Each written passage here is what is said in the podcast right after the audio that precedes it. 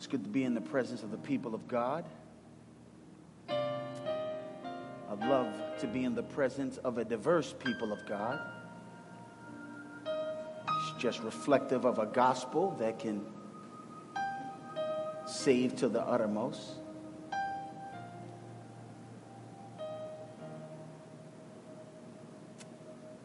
Father, I just want to just slide right into prayer. Ask for your help. Ask that you be seen as high and lifted up. Lord Jesus, reinforce or restore or initiate a passion for the Lord Jesus Christ that will fuel a witness for the Lord Jesus Christ, that will bring glory to the Lord Jesus Christ. Help Cornerstone to know the abundant riches that are theirs in Christ, and at the same time, let them know the abundant grace that's already been given, as evidenced by the resources, the facilities, the human connectivity, uh, the both local and the national uh, witness. People talk about them. Talk about them as though they are favored. Not because this is a mega church, but because this is Messiah's church. Help me to continue in the vein that we've already begun. Edit me. Keep me from error. We pray it in the name of the Lord Jesus.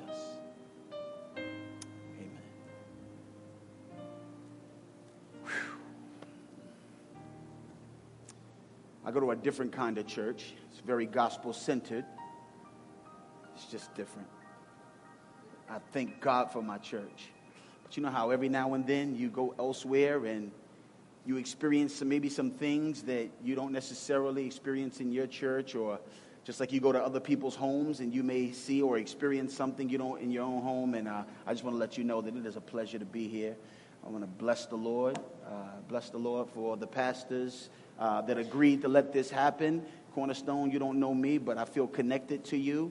Um, I feel uh, connected to you through my relationship with Pastor Jono and uh, Pastor Rich and Pastor Mo and uh, even Pastor Bob, who I met today. uh, hey, Bob. There he is. Okay. I, and uh, I'm already lit. I was in the back with the, the men of God, Keith and Pastor Rich, and they already got me going, so I'm sorry. I'm there. But I'm going to set my timer under the allotted amount just in case I go over. Amen? all right, all right, all right. Turn with me to Revelation chapter three, or turn on and meet me via your device in Revelation Chapter three, I'm going to look at seven to thirteen. What I'll do is, let's read it together, and then we'll unpack it.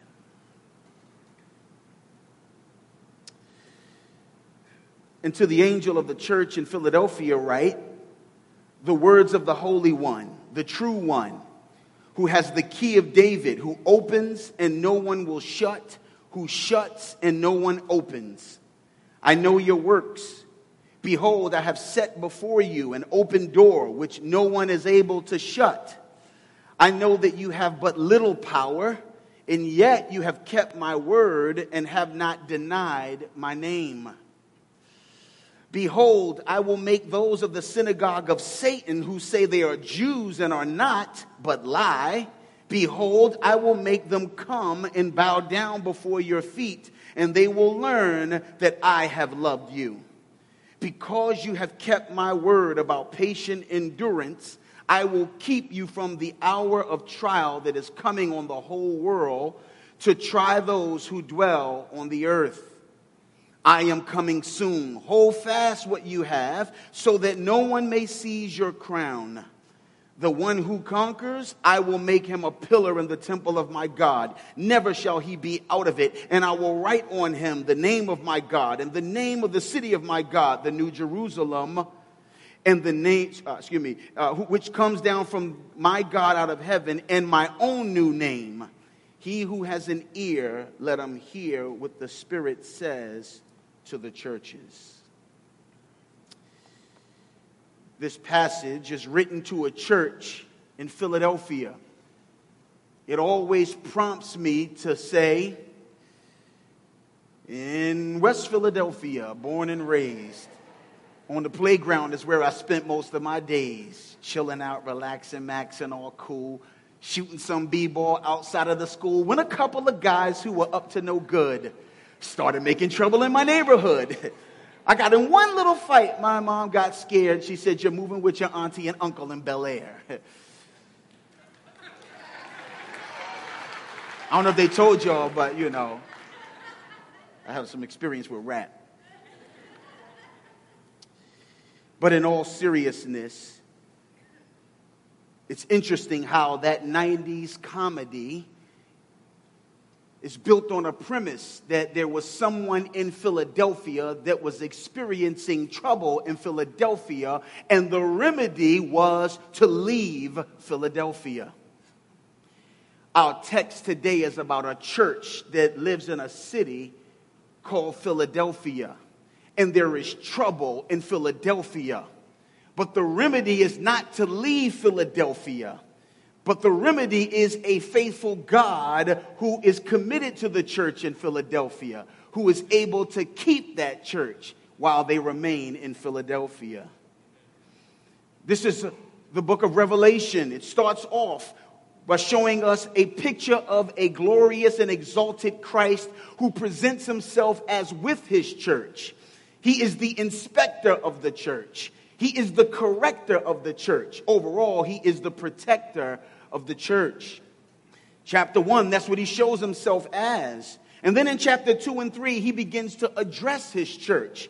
Yes, the rest of Revelation is going to eventually show you God's plan for everyone, but judgment starts in the household. God looks at his church and says, well, if the church is not right, then what do you expect about the everyone else? And so what we have here are letters. Seven letters were written to seven churches in these areas. And today we're going to look at the sixth letter written to the sixth church, the church at Philadelphia. The context is persecution. And God has to let them know that he's able to protect them. So here's the message in a nutshell.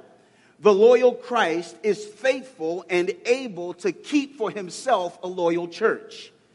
In other words, because he is loyal to you, he is able to ensure that you ultimately will be loyal to him. Brothers and sisters, let's just start off right now by saying this is a good word for today. Let us not think that we can keep ourselves. Let us not think that we can present ourselves faultless before his presence with exceeding joy. This is an era where we're seeing people drift from the faith. Even now, evangelicals are lamenting pastors and pastor friends that now say they are not Christians. I don't know if you remember, but Gospel Coalition put out a blog of a man who wrote, "I Kiss Dating Goodbye," Joshua Harris, who recently posted, "I am no longer a Christian." And so people are saying, man, in times like these, we need to know, will God keep us from being the next person who says, I no longer want to be a Christian?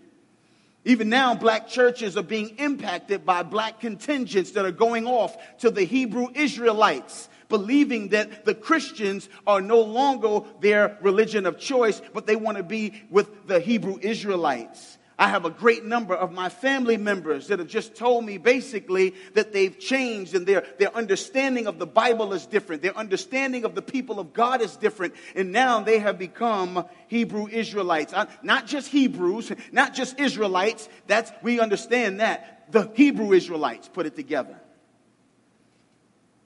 One time I wrote a song called "Deserter."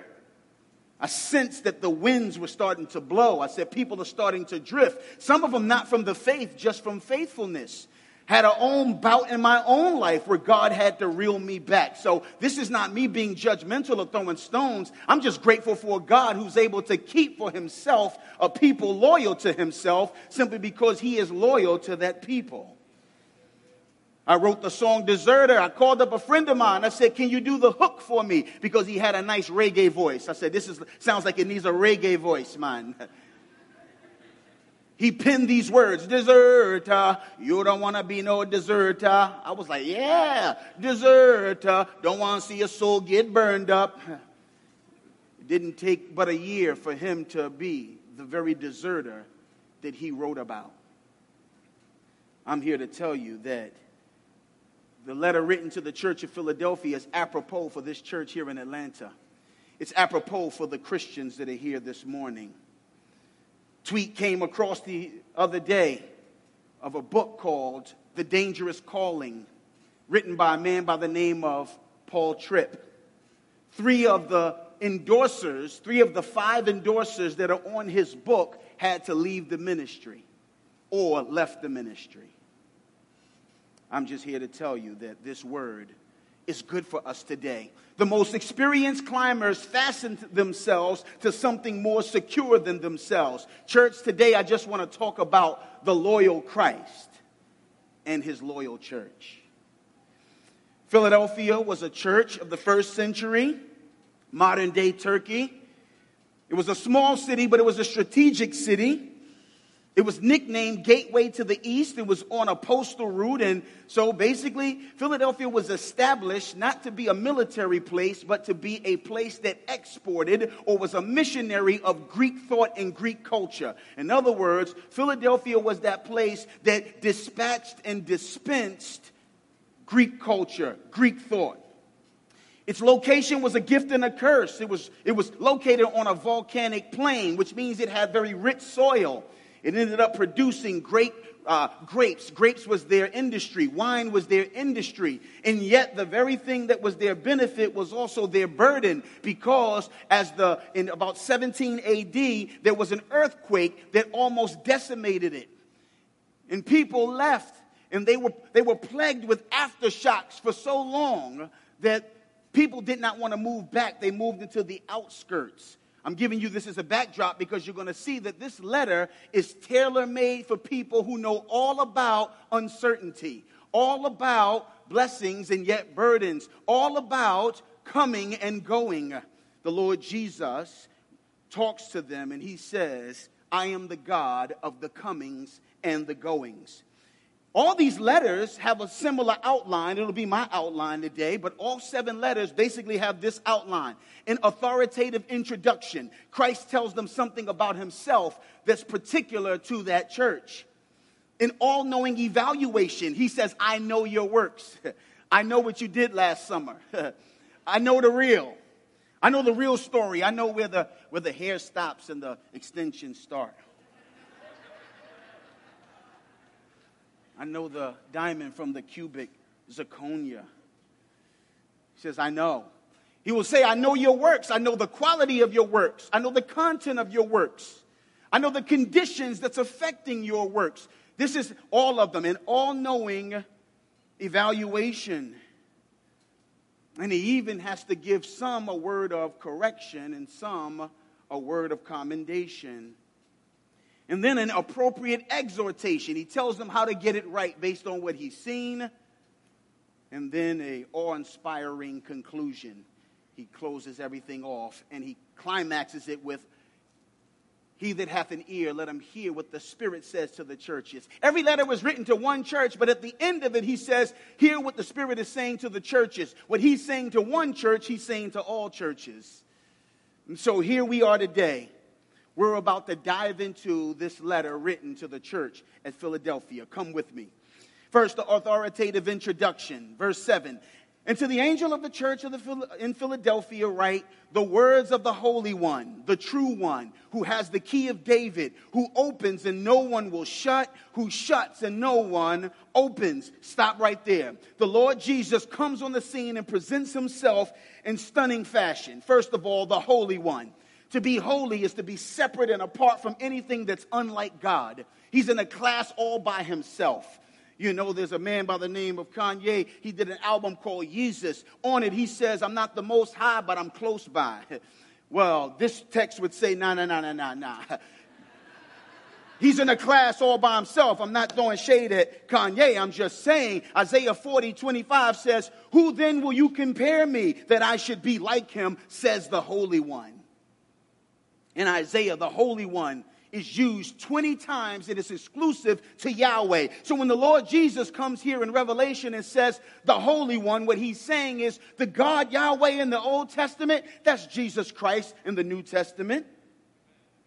I'm, I'm he. Jesus, he says, I'm the Holy One. In the Gospels, demons would recognize him as the Holy One. In other words, Jesus says, know my true identity. I'm not just one of the boys. I'm not just a homeboy. I'm in a class all by myself. I'm the Holy One.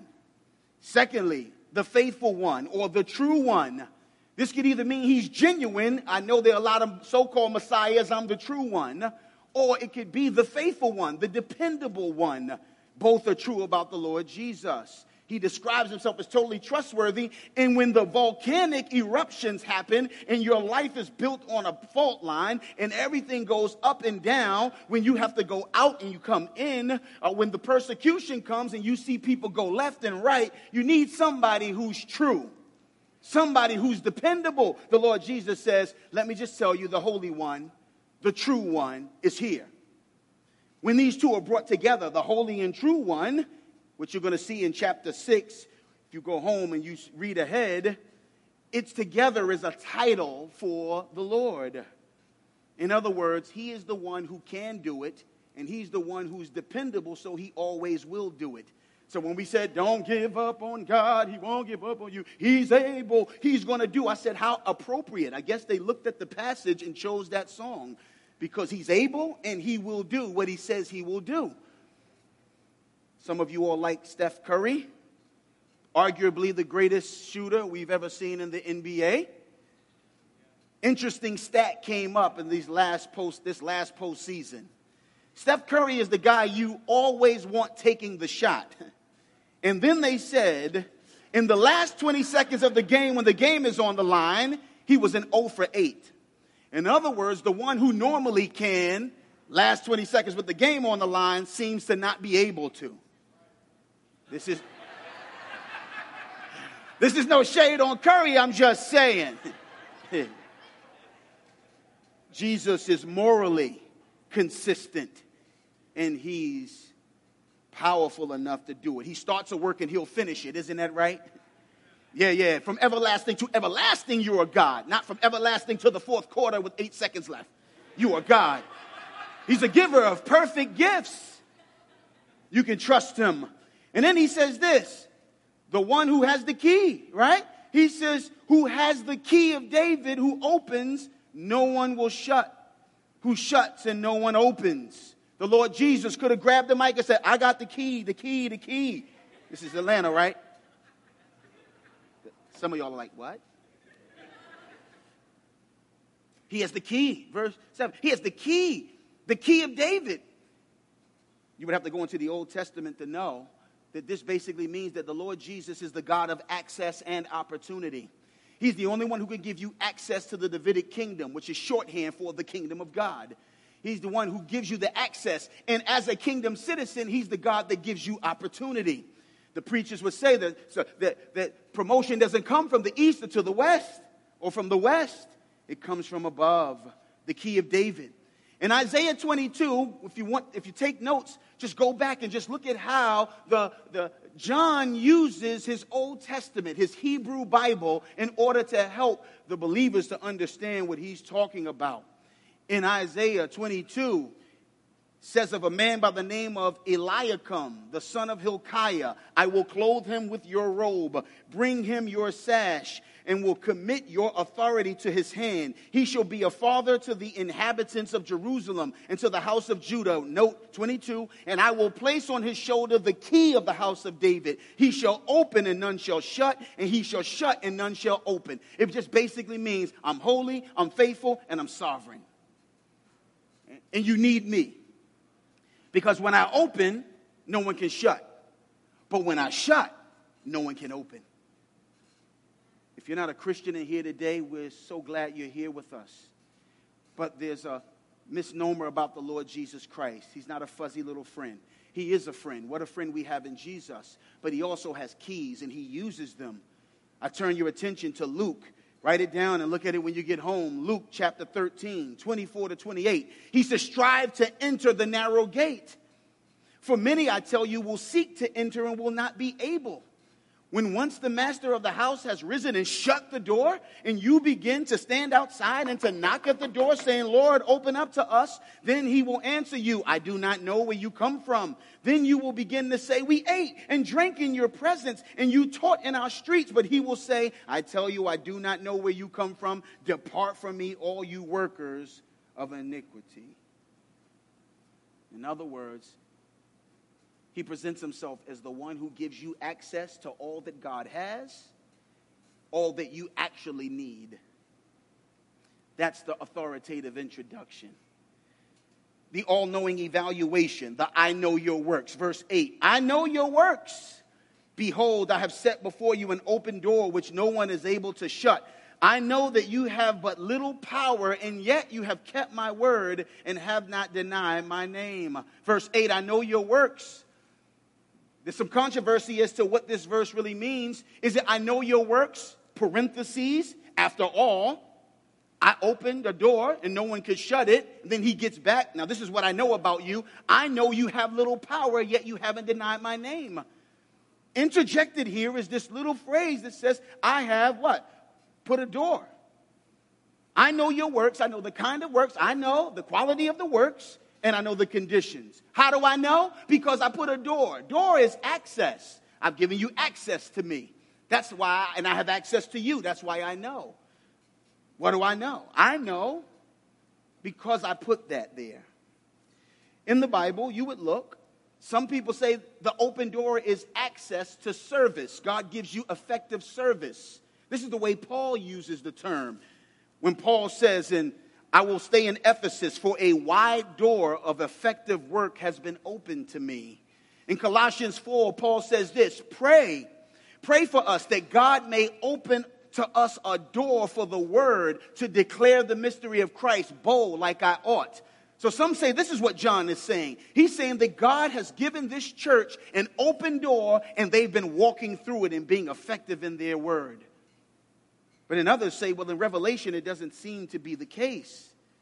This is an open door of access, meaning this is just God reminded them that he knows their works because he's very close to them because he's brought them in. A door not of service, but of salvation. And contextually, this might be the case because he said, I got the key of David. I bring you into the kingdom. Well, let's not make these two argue. How about he's both? He has given them a door of salvation, which has then led to their effective service. And so, both salvation and service will be mine. I know. And then he says, I know this. I know you have little power. Oh, can we talk about the believer and the believer who doesn't seem to have it all in this life? I know the power you have and it's not much. I know the weakness you have and it seems apparent to all. I know the lack that you have. No one is fooled. I know that you don't have acceptance. I know that you don't have influence. I know that you're a low man on the totem pole in a city where there's mega churches. I know that you seem in comparison to be a mini church. I know you have little power. I know the system can be hard and against you. I know you can feel like the outsider. I know you can feel like the person nobody is asking to come out. I know your platform is not what other people's platform is. I know you have little power. In this church, they had little power. They were a small church. But the Lord says, I know that about you. Sometimes we try to change that. We don't like the weakness that God calls us to. In our faithfulness, we remain small and we say something's got to be wrong. Maybe I need to change the formula, because I know people who are faithful and they look big. And so we start tampering. No, this text tells you that you can have little power and yet remain faithful even to the end, because he's a loyal God and he's able to keep for himself a loyal Christian and a loyal church. It is he who is loyal. In other words, this church was a small church, but it had a big God. And that's what you have today. Well, he goes on and says, I know you have. And if this is true, you put all that we've said together, we get keys to being loyal. The loyal church. Faithful to do gospel work, the open door to a service. Faithful to obey God's word. He says, you have not You've kept my word and have not denied my name. Faithful to a Jesus witness. Let's look at it. Look at it. He says, I know I've opened up a door. The door gives you success when you go out and bear witness. Faithful to do gospel work. We told you that Philadelphia, it exported Greek thought. So now the church, instead of going out there and forwarding Greek thought, now has been a church that forwards the gospel. In other words, Atlanta, everybody wants to come to Atlanta because Atlanta is the hot spot. Hot for culture, especially black culture. Hot for affluence, especially black people. You see them successful. There's all kinds of motivations to come, if you're black, to come to Atlanta. And if you're white, to come to Atlanta or to live in Atlanta. But how about coming to Atlanta because Christ is glorious and because Christ is available and because the church is being faithful to him? He says, you ought to come to Philadelphia because Philadelphia, the church there, is actually walking through the door and giving the word. Oh, Instead of, in light of their small opportunity, they still continue to forward the gospel. If you're really a faithful and a loyal, you find opportunities even where there seem to be none. When I was growing up, there was a commercial, a Tootsie Roll commercial. The kid used to say, wherever it is, I think I see, becomes a Tootsie Roll to me. And it was a bird, and it was a Tootsie Roll bird, and it was a tree, it was a Tootsie Roll tree, and it was a street light, and it was a Tootsie Roll, and the clouds was a Tootsie Roll, and the sun was a Tootsie Roll. He said, I see opportunity, just like that kid sees Tootsie Rolls. You go to work, and it looks like a cubicle, but it looks like a gospel roll. You go to the store and it looks like a checkout aisle, but you see gospel opportunities. You go to the doctor and it looks like it's just a checkup, but it's a gospel opportunity. You move on the block and it looks like just a way to have a home, but it's now a gospel opportunity. He says, I know your works. You've been effective in seeking out and seeing gospel opportunities and taking advantage of it. A faithful church is faithful in gospel work. Not only that, he says, you have not denied my, you kept my word, excuse me, yet you have kept my word. A faithful church obeys God's word. I like the way obedience affects gospel work. In Titus, this is what the scripture says. The way a young woman relates to her husband affects the gospel. Watch this. Young women, love your husbands, your children, be self-controlled, pure, working at home, kind, submissive to their own husbands, that the word of God may not be reviled. See how he puts that together? The way you act at home affects the way the word is either honored or reviled. She's like, all right, moving on. Well, let me get to the young men. Younger men, show yourself in all aspects to be a model of good works. And in your teaching, show integrity, dignity, sound speech that cannot be condemned. Why? So that an opponent may be put to shame, having nothing evil to say about us. It says the way your young men, the way they walk the block, the way they uh, live lives of integrity, keep people from blaming the church for things. Keep people from blaming Jesus for things. Men are like, all right, keep going. How about people at the lowest end of the totem pole? Bondservants, bondservants, be well-pleasing, not argumentative, not pilfering, but showing all good faith. Why? So that in everything you may adorn the doctrine of God our Savior. He says the way you go to work and play the low. The way you get on a team and work your way up. The way you go to a business and you're humble. The way you go wherever you go and play the low. He says there's a way you do that that adorns the doctrine. He says a loyal church is faithful in gospel work. A loyal church is faithful to obey God's word because it, it affects. But then lastly, faithful in being Jesus' witness. He says, you're not, you didn't deny my name. He says, you kept my word and you didn't deny my name. Whose name? This is Jesus' name. You know that people don't mind denying. Uh, Je- people will deny Jesus and think that they, they can have God. What we, what we have a problem with is Jesus. This is Jesus talking. Jesus says, you didn't deny my name, Jesus. That was the name that got you in trouble in this context. Again, the Jews didn't believe that Jesus was Messiah. So it got you in trouble with the Jews, which we'll see later. Got you in trouble with Rome because they said Caesar is Lord. And so whether it's Caesar or whether it's the Jews, he says, no, no, no, you still won't deny Jesus. And that's where the problem lies. How many people stop getting Jesus-centered because they'll just let me say God? I'm not going to be Christ's. I'll just be spiritual. He says, let me tell you, if you're loyal, you remain faithful to Jesus and his name. This is biblical proof that you can't just get deistic. You can't get just theistic. You must be Christocentric. This is what a loyal church is. You see it. He says, I know your works. He says, I put a door. You've been walking through it, gospel work. You haven't disobeyed me. He says, witness, work, faithfulness to me. In other words, the loyal church is faithful in work, word, and witness.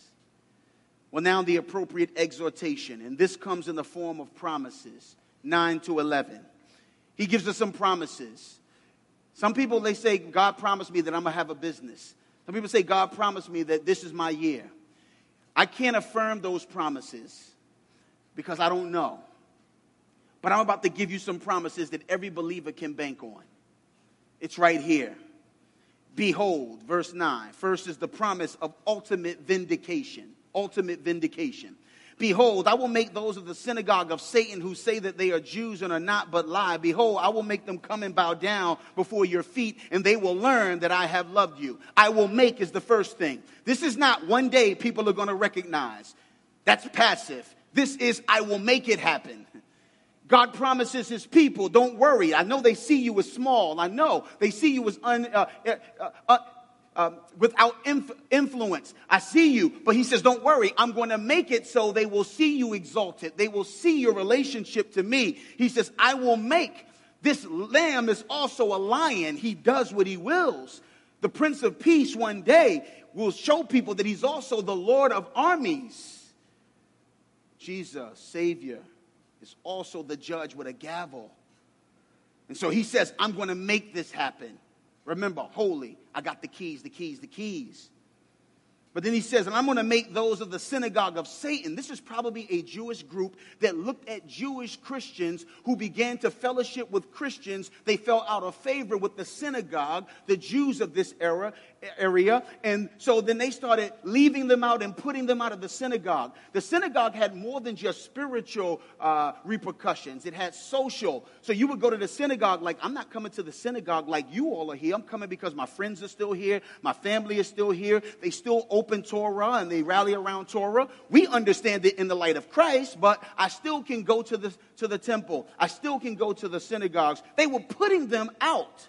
And then they began to persecute the Christians, particularly Jewish Christians. He says, now, they think they're the real Jews, but they're not. Look what he says. They think they're the Jews, but they lie. They lie. They're not the real Jews. And he says they, their synagogue, which just means gathering. Their synagogue is the synagogue of Satan. They say they're the Jews, but they lie. I will make them come and bow down to your feet, and they will realize that they're not the beloved, you are the beloved. This is vindication. You remember what the New Testament says about who real Jews are? Romans two, twenty-eight to twenty-nine. No one is a Jew who is merely one outwardly, nor is circumcision outward and physical. But a Jew is one inwardly, and circumcision is a matter of the heart by the Spirit.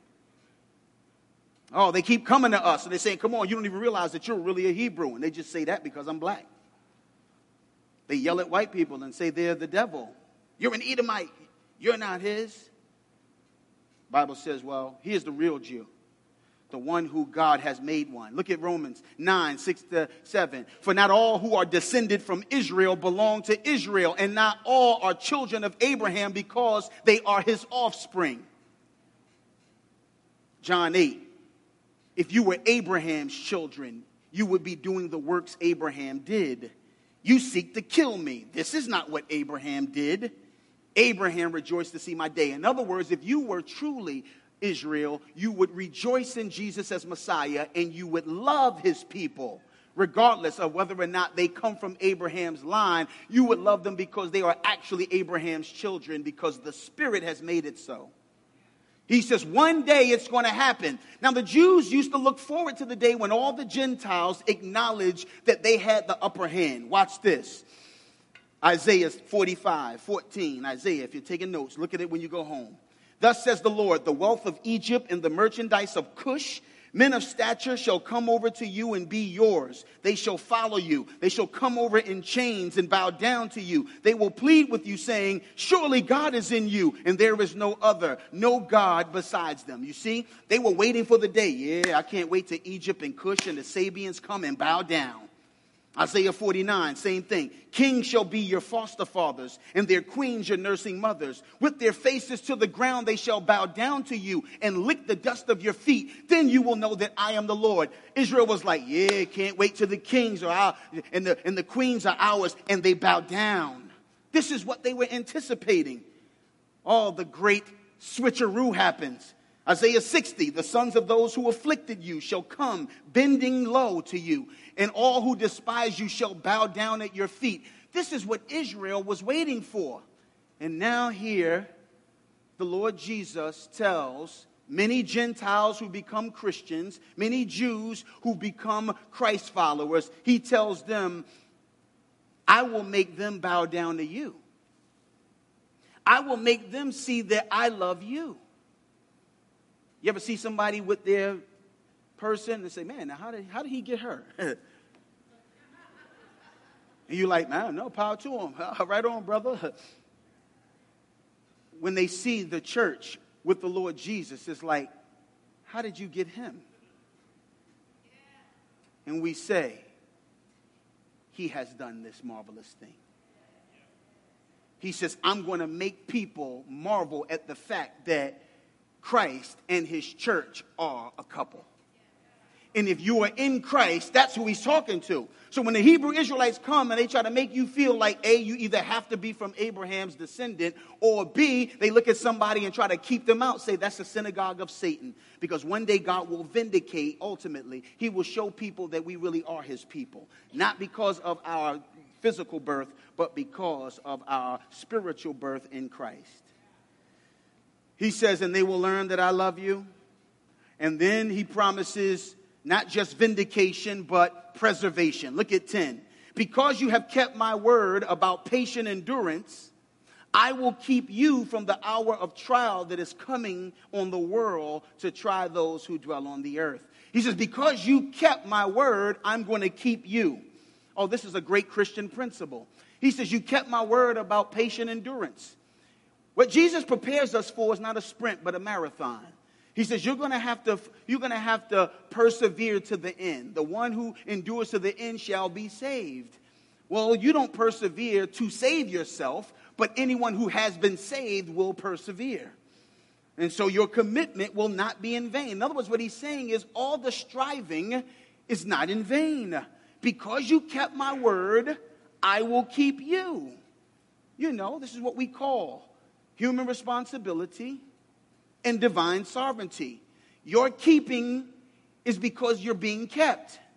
If you had a kid and you were saying, hold my hand as we walk across the street, It's not like I told you to hold my hand, that's why you got hit by a car. You would hold them. That doesn't mean that you don't tell them to hold on. So you hold on. Human responsibility. Keep my word. And yet divine sovereignty, I will keep you. This is good. I will keep you. And what? I will keep you. I will preserve you. I will protect you. He says, I'm going to keep you. He says, there's an hour of trial, not just a, but the hour of trial that's coming on the world. Now, certain schools you go to will teach you that this means that you will be raptured and removed from the great tribulation that is to come. Many people believe that.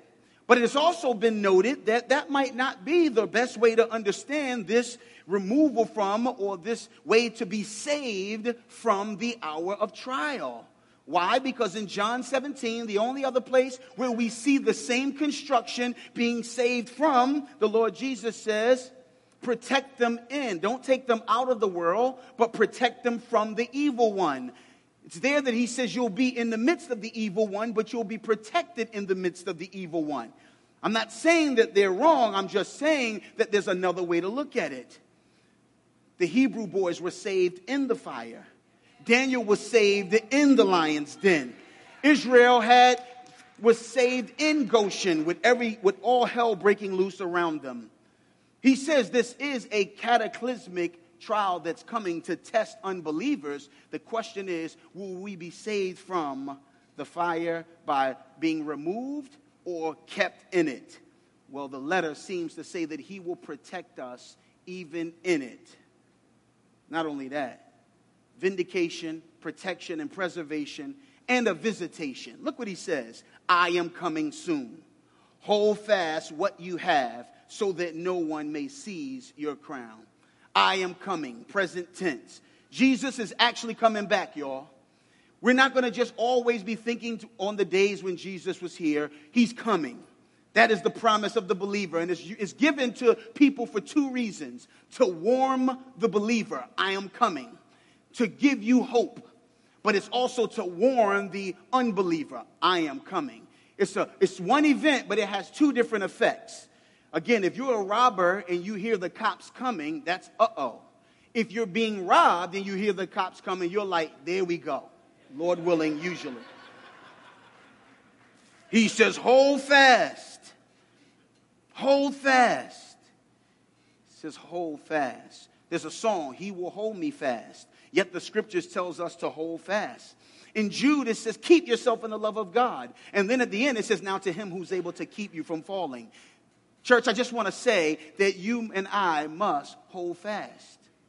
But I just want to say that he is faithful to hold and keep us. Well, let's get to the awe-inspiring conclusion. The one who conquers, verse twelve, I will make him a pillar in the temple of my God. Never shall he go out of it. I will write on him the name of my God, the name of the city of my God, the new Jerusalem, which comes down from God out of heaven, and my own new name. He says, this is how we'll end. I promise you, you're going to get vindication. They'll bow down to you and they'll realize you were the true church.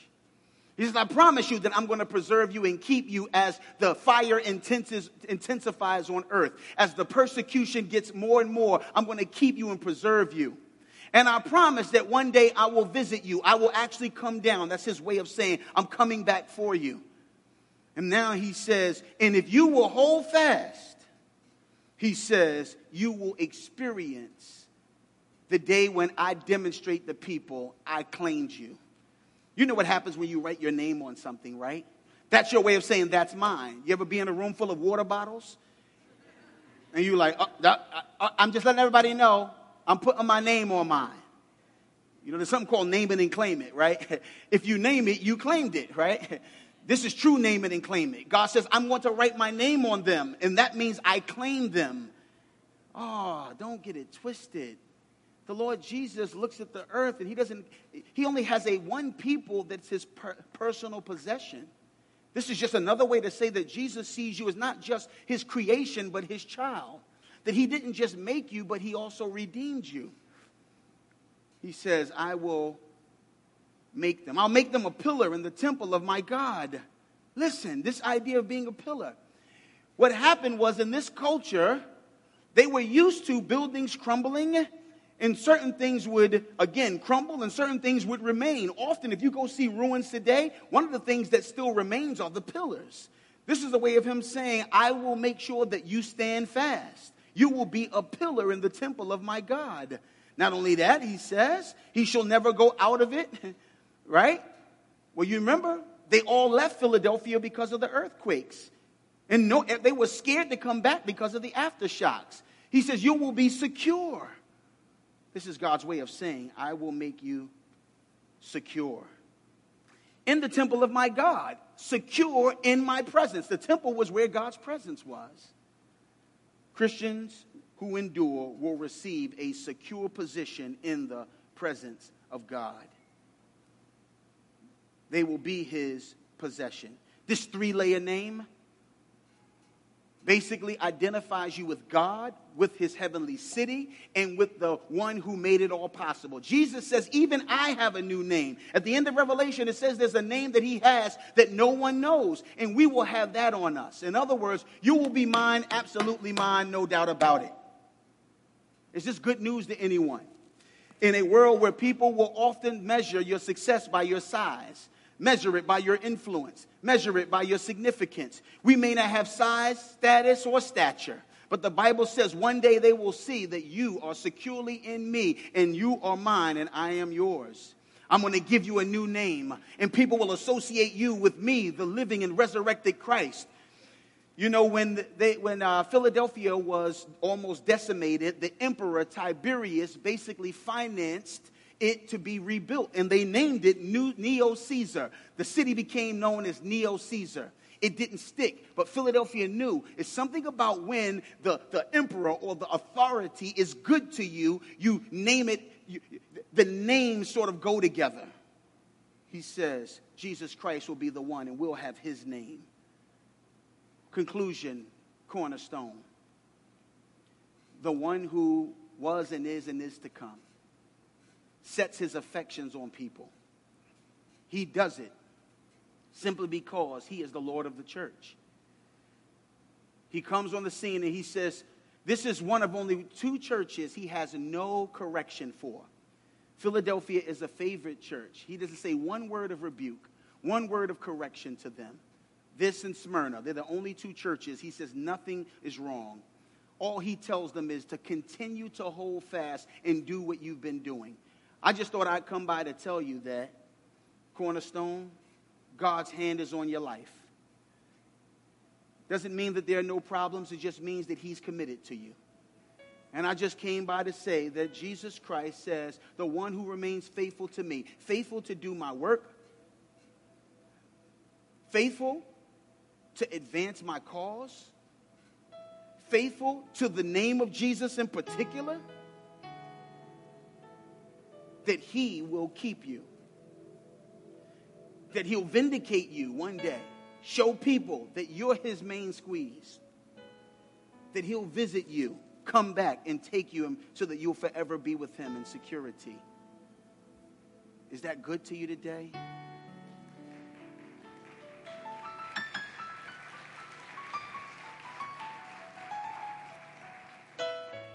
There's a song that says, oh, to grace, how great a debtor daily I'm constrained to be. And then it says this, let your goodness like a fetter bind my wandering heart to thee. Why? Prone to wander? Lord, I feel it. Prone to leave the God I love. That's you and I, aren't we? Prone. Here's my heart. Take and seal it. Seal it for your courts above. There was a black minister back in the nineteenth century, about eighteen ninety. I'm going to close with his words. For four thousand years, at least, the world had no Bible, no church, no preacher, according to our understanding of the term, no weekly religious services. Yet, according to the eleventh chapter of the Epistle to the Hebrews, God had Christians before Christianity. And the grace of God kept them in all their trials, and today they are redeemed around the throne of God. Of the twelve apostles, according to tradition, only one died a natural death, yet all except the son of perdition died Christians. Look for a moment at post-apostolic ages. There is hardly an acre of ground in Europe that has not been bedewed with the blood of God's saints. Many of the prisons, blocks, and stakes are eloquent monuments of the power of God in preserving the souls of his people. They were made lampposts for Rome, yet they remained firm to the end, and preached their loudest sermons by their persevering attachment to their Lord and Master. When they were burned at the stake, their ashes were carried by the providential winds, and wherever a grain dropped, a church of the living God sprang up. Their dying shouts were carried far and near, and men soon learned that it was the planting of God's hand and could not be pulled up.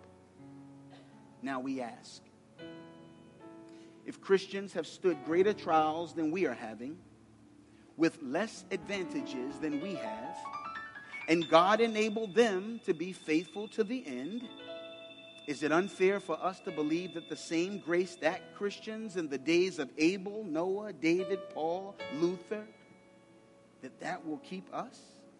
It's not fair, unfair at all. He will hold you fast. Trust Christ today, saints. Amen. Let's pray. Gracious God and Father, so much tricky language in that text. Almost feels cumbersome trying to unpack it. But the overarching theme screams loud and clear. That you are holy, you are true, you know our condition, you know the things that plague us, and you have pledged that you will vindicate us. You will show people that you have loved us in spite of what the smallness on earth may have seemed. Smallness in our number seems. Smallness in power seems. You will show us that you protect us and you'll preserve us, because as you light the fire on this world to show people what really is, you will keep us no matter how intense the flames get. And then you're coming back. And when you come back, you're not just coming back. You're coming back for a people. And we will be securely with you as that people. All of these things are good news. And all you're telling us to do is to hold fast. Not by our own might, but because you have given us great promises. Father, be with your people. Help them to embrace these truths as good news. We pray it in Jesus' name.